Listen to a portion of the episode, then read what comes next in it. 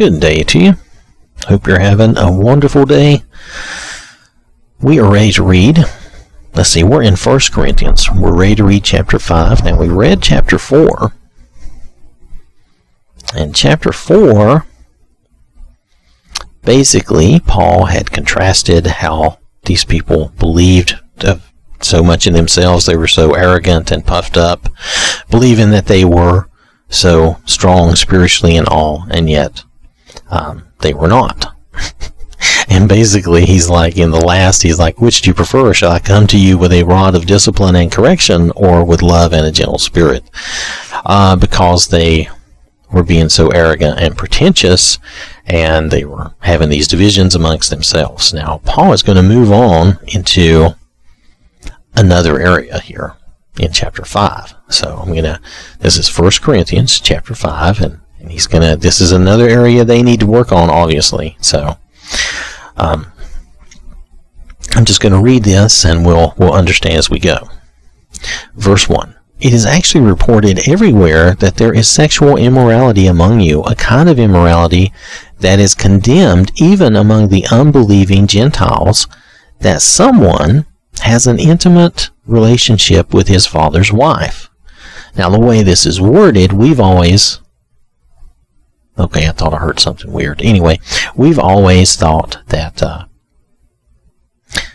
that this father's wife thing was like his stepmother. In other words, wasn't truly his mother, but but his stepmother. Now,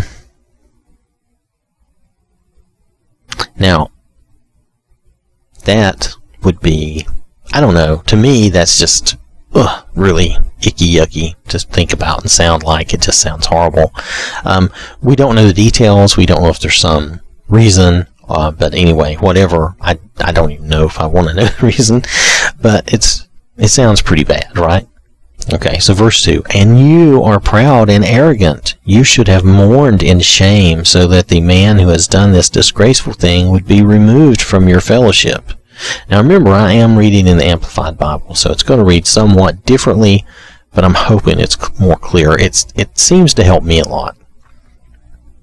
For I, though absent from you in body, but present in spirit, have already passed judgment on him who has committed this act, as if I were present. In the name of our Lord Jesus, when you are assembled, and I am with you in spirit, with the power of our Lord Jesus, you are to hand over this man to Satan for the destruction of his body, so that his spirit may be saved in the day of the Lord Jesus. And this, the notes here say this is probably a call for him to be removed from the safety and blessing of the church, basically to be kind of excommunicated. But this is also assuming that there's no repentance, no change of heart, Nonetheless, Paul continues, verse 6, your boasting over the supposed spirituality of your church is not good. Indeed, it is vulgar and inappropriate. Do you not know that just a little leaven ferments the whole batch of dough, just as a little sin corrupts a person or an entire church?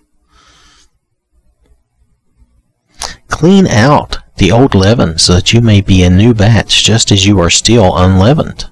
Now, this refers to, and I have a note here, and I'm just going to mention this to you. This is a note Paul is referring to as part of the Passover celebration, leading up to the Passover meal. They had the Feast of the Unleavened Bread, and during that time, they would remove all the leaven from their homes to symbolize the removal of sin from their lives. That's why they had unleavened bread. And the leaven, the yeast, was often used as a symbol of spiritual corruption for them. But there's also times where in the Bible it's used as a good thing. And I think we're going to see this both ways here. So clean out the old leaven, so that you may be a new batch, just as you are, still unleavened. For Christ, our Passover lamb, has been sacrificed. Therefore, let us celebrate the feast, not with old leaven, nor with leaven of vice and malice and wickedness, but with the unleavened bread of sincerity and untainted truth. Okay, so actually here the leaven still represents the sin and the corruption. And he's saying to get the corruption out, And basically that's true. If you think about it, you can't have, in your congregation, you can't have corruption. It's going to influence everyone else. It's going to be a bad thing. So you don't want to have corruption in your congregation. That makes sense. It's not that you can't have other people come in. Like, you can have visitors, and they don't have to be Christians. And you can have people come in and be in your service and everything, but they can't truly be a member if they're going to have this kind of corruption, this kind of thing going on. At least that's what Paul is getting at here. Okay, I wrote you in my previous letter. Now this is verse 9, and I was not aware there was a previous letter before this one, but it sounds like there was.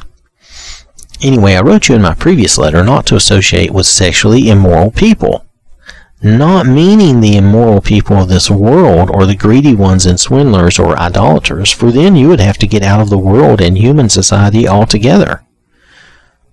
But actually, I have written to you not to associate with any so-called Christian brother if he is sexually immoral or greedy or is an idolater devoted to anything that takes the place of God, or is a reviler who insults or slanders or otherwise verbally abuses others, or is a drunkard or a swindler.